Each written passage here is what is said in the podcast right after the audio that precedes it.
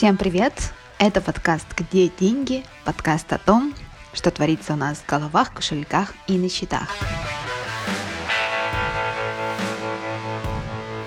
Меня зовут Лена Диадорова, я предприниматель и ведущая этого подкаста. По четвергам у нас выходит рубрика «Вопрос-ответ». Я отвечаю на вопрос, который можно задать в чате нашего телеграм-канала «Кошелек 30-летних». Если вас интересует тема личных финансов, то читайте канал и задавайте в чате свои вопросы. Итак, вопрос. Я купила приложение для учета финансов CoinKeeper и воспользовалась только еле месяц. Все время спрашивать у мужа, сколько сегодня потратил, вбивать очень муторно, и я подключила его карту к приложению. Но что-то пошло не так, и Сбербанк онлайн заблокировался. Пришлось все восстанавливать. Свои расходы я вбивала уже вручную. Потом это все как-то угасло. У меня вопрос. Как часто вы расписываете свои доходы и расходы, ленитесь или нет? Итак, мой ответ. Начну, наверное, с небольшой предыстории. Я учитываю свои расходы и доходы вот уже 10 лет. Нет, немножечко вру. А расходы я точно учитываю 10 лет, а доходы я уже начала учитывать относительно недавно, где-то, наверное, с 2017 года. Свои первые записи я вообще начала вести в тетрадке.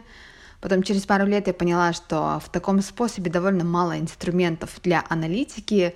Приходилось все считать вручную, и я решила вести учет а, в старом добром Excel. Потом так и осталось. Честно скажу, что я пыталась перейти на приложение, но как-то вот не получалось. У них, на мой взгляд, довольно негибкий инструментарий и непривычный интерфейс. А таблицу в Excel я могу как угодно адаптировать под себя. И еще я очень часто пользуюсь ноутом, что мне удобнее развернуть таблицу на большом экране, чем тыкать каждый раз телефон. Для меня уже стало традицией каждый день забивать туда информацию по тратам за день. А еще у меня суббота — это день денег. Я делаю себе с утра кофе, а, сажусь в своем любимом халате за стол, поудобнее, открываю таблицу, считаю, потом я сверяю свои планы, смотрю свой прогресс, читаю какие-нибудь вдохновляющие статьи, новости и вообще в целом провожу этот день прекрасно. И потом этого заряда мне хватает, чтобы изо дня в день продолжать делать ту работу, которую я делаю. Поэтому я могу сказать, что я не ленюсь. Если вести учет расходов для вас действительно тяжело, то я знаю, что есть люди, которые предпочитают учитывать свои доходы, а свои расходы держать на определенном уровне по отношению к доходам. Может быть, и вам тоже стоит попробовать, может, это и ваш метод тоже. Честно говоря, когда я получила ваше сообщение, то увидела, что одной из ваших трудностей стало считать по сути, чужие деньги, да, деньги вашего мужа. Почему вам нужно было их заносить в учет, я не знаю. Может быть, вы э, старались считать общие финансы. Но я считаю, что перед тем, как начинать считать финансы, пусть даже и общие, нужно вообще сначала с партнером договориться о структуре ваших, ну, вашего семейного бюджета обговорить, э, где чья зона ответственности и так далее. И вообще, как вы ведете учет. Потому что мне было бы, наверное, странно, если бы мой партнер сказал, слушай, Лена, расскажи, пожалуйста, на что ты потратила сегодня все свои деньги. Я тут решил начать считать бюджет. И я знаю, что у каждой пары все это дело происходит по-своему. Например, у меня есть знакомая, и она рассказывала о том, что у них с мужем есть общак, так они называют свой общий счет. Туда они скидываются на общие траты, то есть Получается, что они знают, сколько денег у них уходит на ведение общего хозяйства и скидывается в процентах от дохода, так как уровень дохода у них разный. При этом у каждого из них есть и свои личные счета. А для всяких совместных трат в виде там, отпуска, праздников, подарков и так далее – они заводят отдельный счет и переводят туда деньги. Сложнее, конечно, обстоят дела в тех парах, где один партнер всю пользуется кредитными картами, потребительскими кредитами, а другому партнеру хочется наоборот копить, а, сохранять деньги, заниматься инвестированием. И в итоге выходит так, что один все время помогает другому гасить долги, и в доме происходит постоянный круговорот долгов, и понятно, что в таком случае пара уже не движется к какому-то светлому будущему, потому что вместо светлого будущего приходится прикрывать постоянно зад другому. Мне кажется, что в этом плане, если два человека решаются жить совместно и вести совместное хозяйство, а именно это и характеризует э, сожительство, брак и так далее, то нужно очень тщательно обговорить все нюансы с партнером и вообще посмотреть, Какое у вас финансовое поведение и насколько у вас совпадает взгляд по таким вещам, как кредиты, инвестиции, сбережения и так далее? Я вот, например, точно знаю, зачем я это делаю и куда я хочу прийти. И это дает мне заряд не лениться и заносить данные в таблицу каждый день и еще иметь там день финансов, да, это как мы обсуждали недавно в чате подкаста, что у нас таблицы периодически меняются, потому что меняются и цели. Ведь это же жизнь, и это нормально.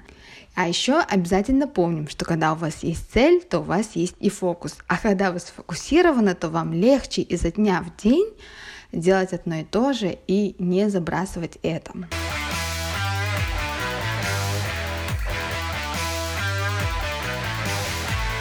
Когда я получаю такие вопросы, то мне очень часто кажется, что на самом-то деле а, в этом вопросе многое кроется именно в мышлении. Я часто получаю сообщения в духе «не могу вести учет, у меня хаотичное мышление» или я не могу считать калории при каждом потреблении пищи. Мне скучно ходить на тренировки по определенному расписанию и заниматься там чем-то, чем-то одним. Я учитываю калории уже год, и это очень смахивает на учет доходов и расходов. Опять же, у меня есть конкретная цель, и я знаю, что для достижения этой цели мне необходимо делать вот это, это и это каждый день, каждый раз. И я знаю, что по-другому просто ну, не получится. К своей цели другим путем я не приду мои лишние килограммы не отсекутся разом там и так далее. И это именно та ежедневная работа, которую надо просто делать, типа по капле наполнять свое ведро. А потом, кстати, делаешь, делаешь, делаешь и видишь результат.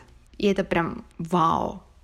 Я сделала это, и это мой честный результат, который никто не может отнять. И после этого тоже не хочется все это дело бросать.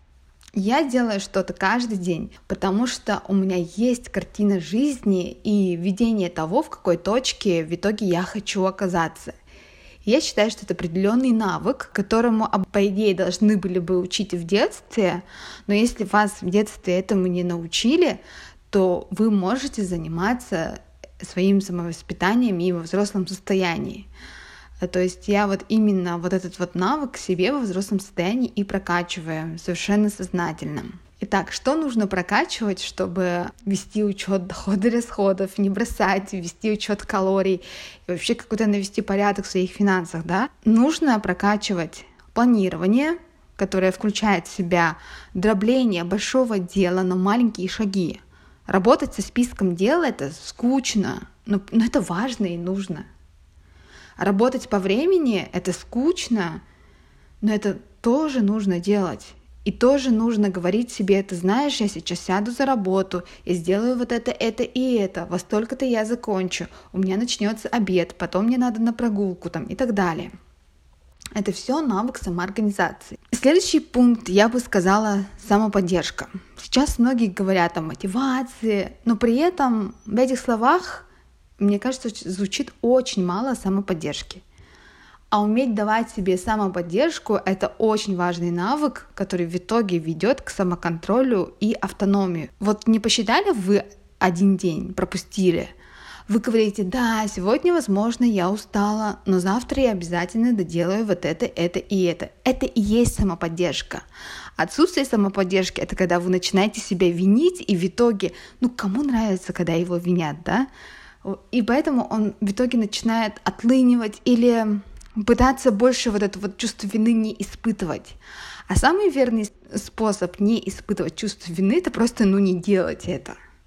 Вот так вот появляется самосаботаж. В общем, планирование, самоорганизация, самоподдержка в итоге помогают нам развить себе в целом видение своей жизни — Так что, делая итог, я скажу, что для начала обязательно определитесь со своей целью, потом учитывайте только свои собственные финансы, попробуйте найти удобный способ, это уже метод, и пусть это вначале даже будет на салфетках или распробовать разные приложения, потому что у каждого приложения есть свой реальный период без покупки.